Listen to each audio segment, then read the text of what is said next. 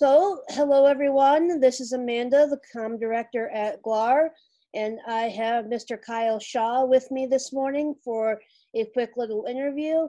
He is running for the GLAR Board of Directors. You may have seen that ballots were sent out last Thursday. If you did not receive a ballot, please let me know. I want to make sure that everyone gets one and has the ability to vote for the three open slots on our Board of Directors. So, Kyle, um, you are a broker and you're with Weichert Realtors Hometown, correct? Yep. Yeah. Wonderful. And could you tell us how you decided to get into the real estate business? Okay, so uh, actually, it's a, a, a little bit unique compared to uh, most, I'd say. So I got into the business uh, right out of high school when I was 18. Um, but the reason, uh, so my, my grandparents were my brokers at that point in time, and uh, me and one of my buddies, who uh, is actually now an agent within our brokerage, um, got into a little bit of trouble actually at a party. And uh, let's just say I owed some court fines. And uh, my then uh, grandparents and brokers had paid those court fines for me. And they uh, uh, had bugged me, said I needed to get a job. I needed to pay them back for, you know, what they had paid. And then after about four months of not paying it, they finally said, uh, "You need to get your butt into the office and start answering phones for us, uh, and and we'll credit eight bucks an hour towards your uh, debt to us." And uh, after about three weeks of answering the phone, I had. Uh, you know, listened to her. Uh, my my grandmother at that point in time talked to other clients, sell houses, and I had asked them if it was okay if I had got my license because they were retiring at that point in time, and thankfully they said yes and uh, uh, just shortly after that i got my license and uh, kind, kind of went from there with it well that that is quite unique i would say very rarely does um, a whole career come out of a punishment but i guess i guess everything happens for a reason right no, for sure. And actually, my my agent, his name's Tyler Jackson. Uh, he he still to this day says that uh, he owns half the company because he started it. Uh, it, well, he he might have a point. That's awesome. I love that story. So uh, you went from the phone boy up to broker. That's pretty amazing. And you've also gotten involved at the association. So uh, can you tell us what committees that you have served on? Yeah, for sure. And um, you know, my, my first committee I actually joined was in 2018. It was uh, you know, from 2012 to 2017, I, I actually was not very involved with uh, GLAR and didn't. Um, it was actually probably one of the people who were a little bit like, oh, what does GLAR do, et cetera, blah, blah, blah, blah, blah. And it, it wasn't until I actually joined that first committee and, and realized that a lot of things at GLAR do make a difference in terms of what happens in the field. And uh, my, my first committee was on the broker advisory group in 2018, where we talk about education and things that we're going to push to our members.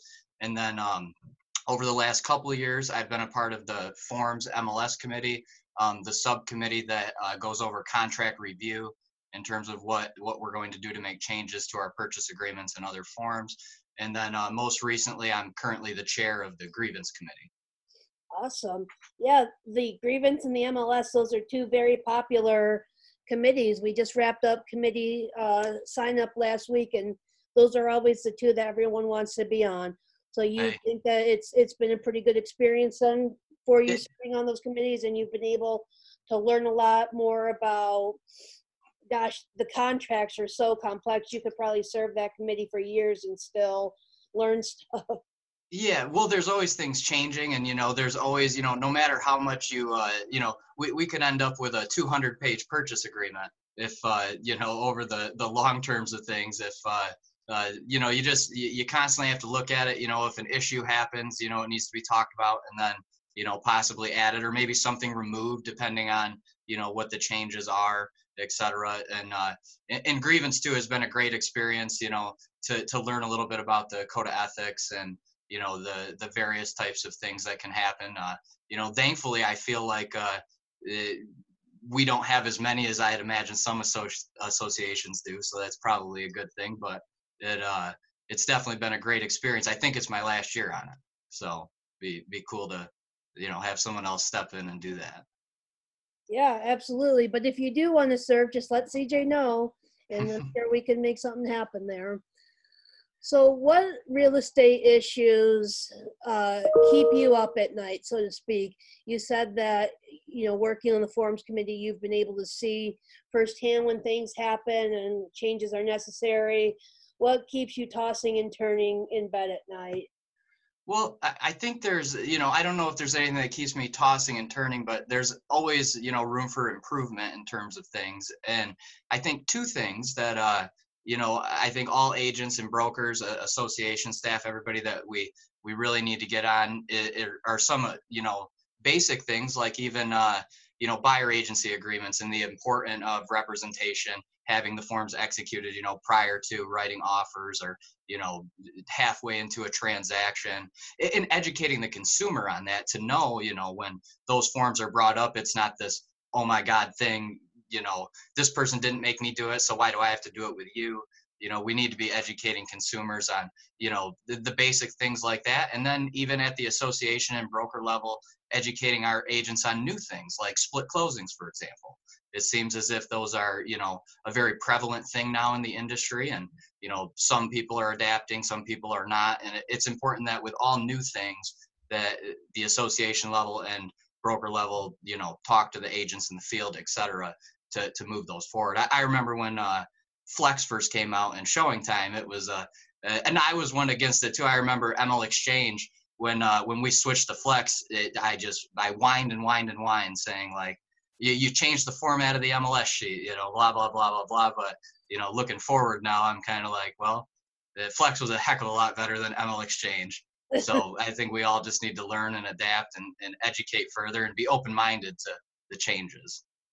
So what you're telling me, Kyle, is you're one of the people who keeps me up tossing and turning at night. That, that that's right. once upon a time. So if you were elected to the board, um, what would you see as a successful term? How would you define that?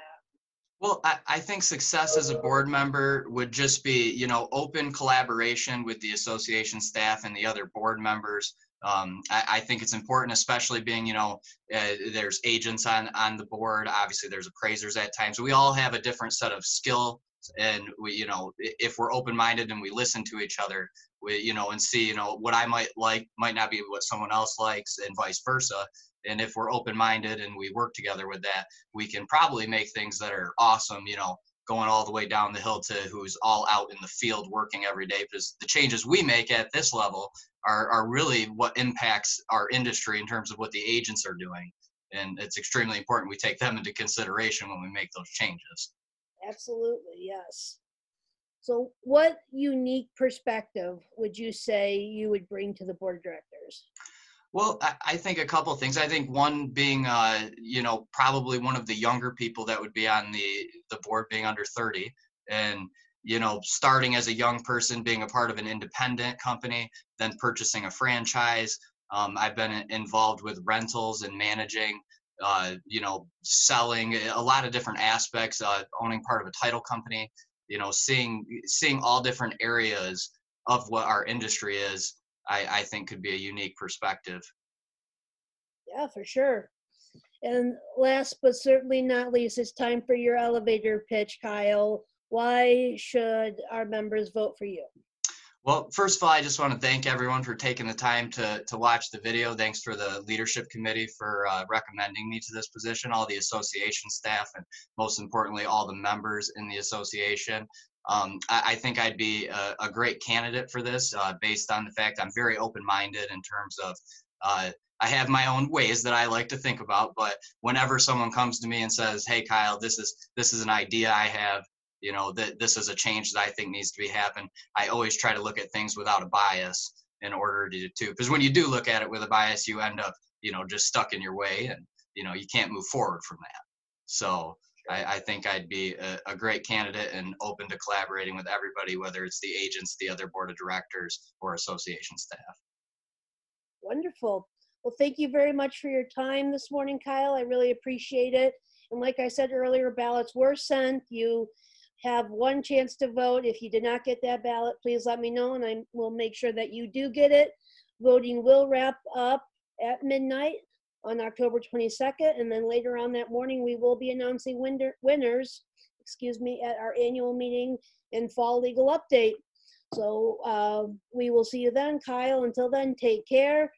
And if you guys need anything, let us know. Thank you very much. Thank you. Bye-bye.